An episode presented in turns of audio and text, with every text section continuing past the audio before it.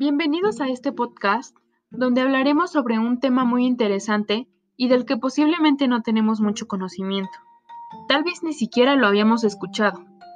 La plasticidad cerebral.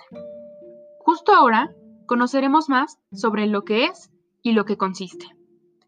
La plasticidad cerebral, también conocida como neuroplasticidad, es un término que se refiere a la capacidad del cerebro para cambiar y adaptarse como resultado de la experiencia. Neuro representa las neuronas, las células nerviosas, que son los bloques de construcción del cerebro y del sistema nervioso. Y plasticidad se refiere a la maleabilidad del cerebro.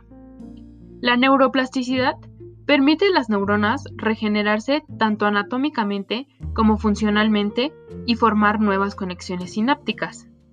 La plasticidad neuronal representa la facultad del cerebro para recuperarse y reestructurarse.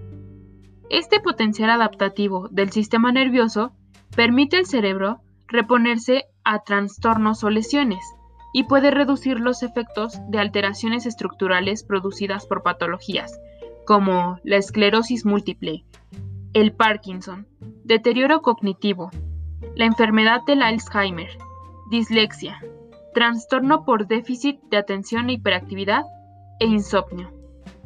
Hasta la década de 1960, los investigadores creían que los cambios en el cerebro solo podrían tener lugar durante la infancia y la juventud. Al principio de la edad adulta, se creía que la estructura física del cerebro era en su mayoría permanente. La investigación moderna ha demostrado que el cerebro continúa creando nuevas vías neuronales y alterando las existentes para adaptarse a nuevas experiencias, aprender nueva información y crear nuevos recuerdos.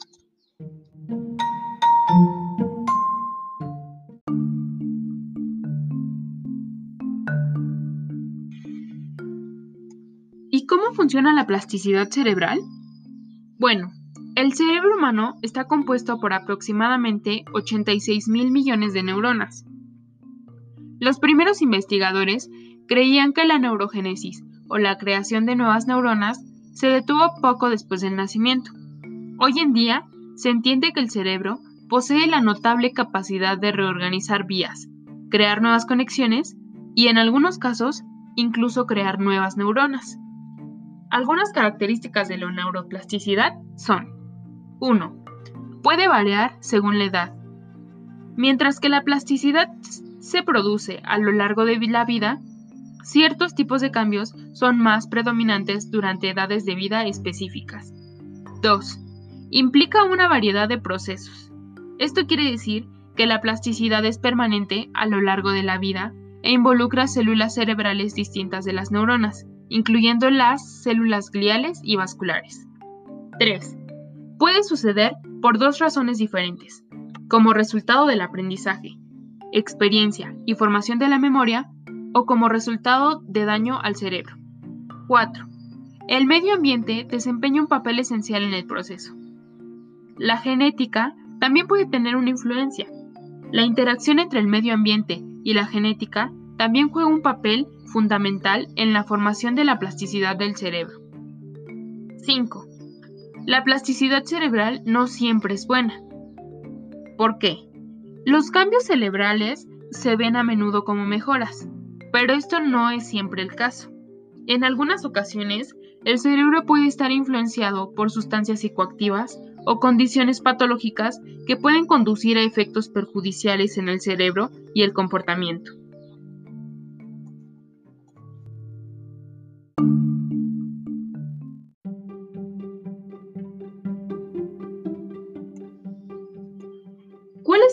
De plasticidad cerebral? Existen dos tipos. La primera, plasticidad funcional, se refiere a la capacidad del cerebro para mover las funciones de un área dañada del cerebro a otras áreas no dañadas. Y la segunda, la plasticidad estructural, nos dice que es la capacidad del cerebro para cambiar su estructura física como resultado del aprendizaje. Los primeros años de la vida de un niño son un tiempo de crecimiento rápido del cerebro. Al nacer, cada neurona en la corteza cerebral tiene unas 2.500 sinapsis. Para la edad de 3 años, este número ha crecido a una friolera de 15.000 sinapsis por neurona. El adulto promedio tiene alrededor de la mitad de este número de sinapsis. Pero, ¿por qué sucede esto? Esto sucede porque a medida que ganamos nuevas experiencias, algunas conexiones se fortalecen, mientras que otras son eliminadas. Este proceso se conoce como poda sináptica. Las neuronas que se utilizan con frecuencia desarrollan conexiones más fuertes y aquellas que rara vez o nunca se usan eventualmente mueren.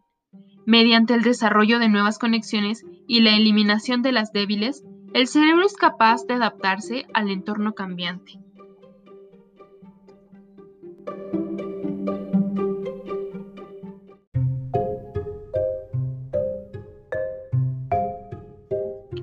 La neurocientífica Sandra Jurado nos dice que la plasticidad cerebral supone ser capaz de cambiar.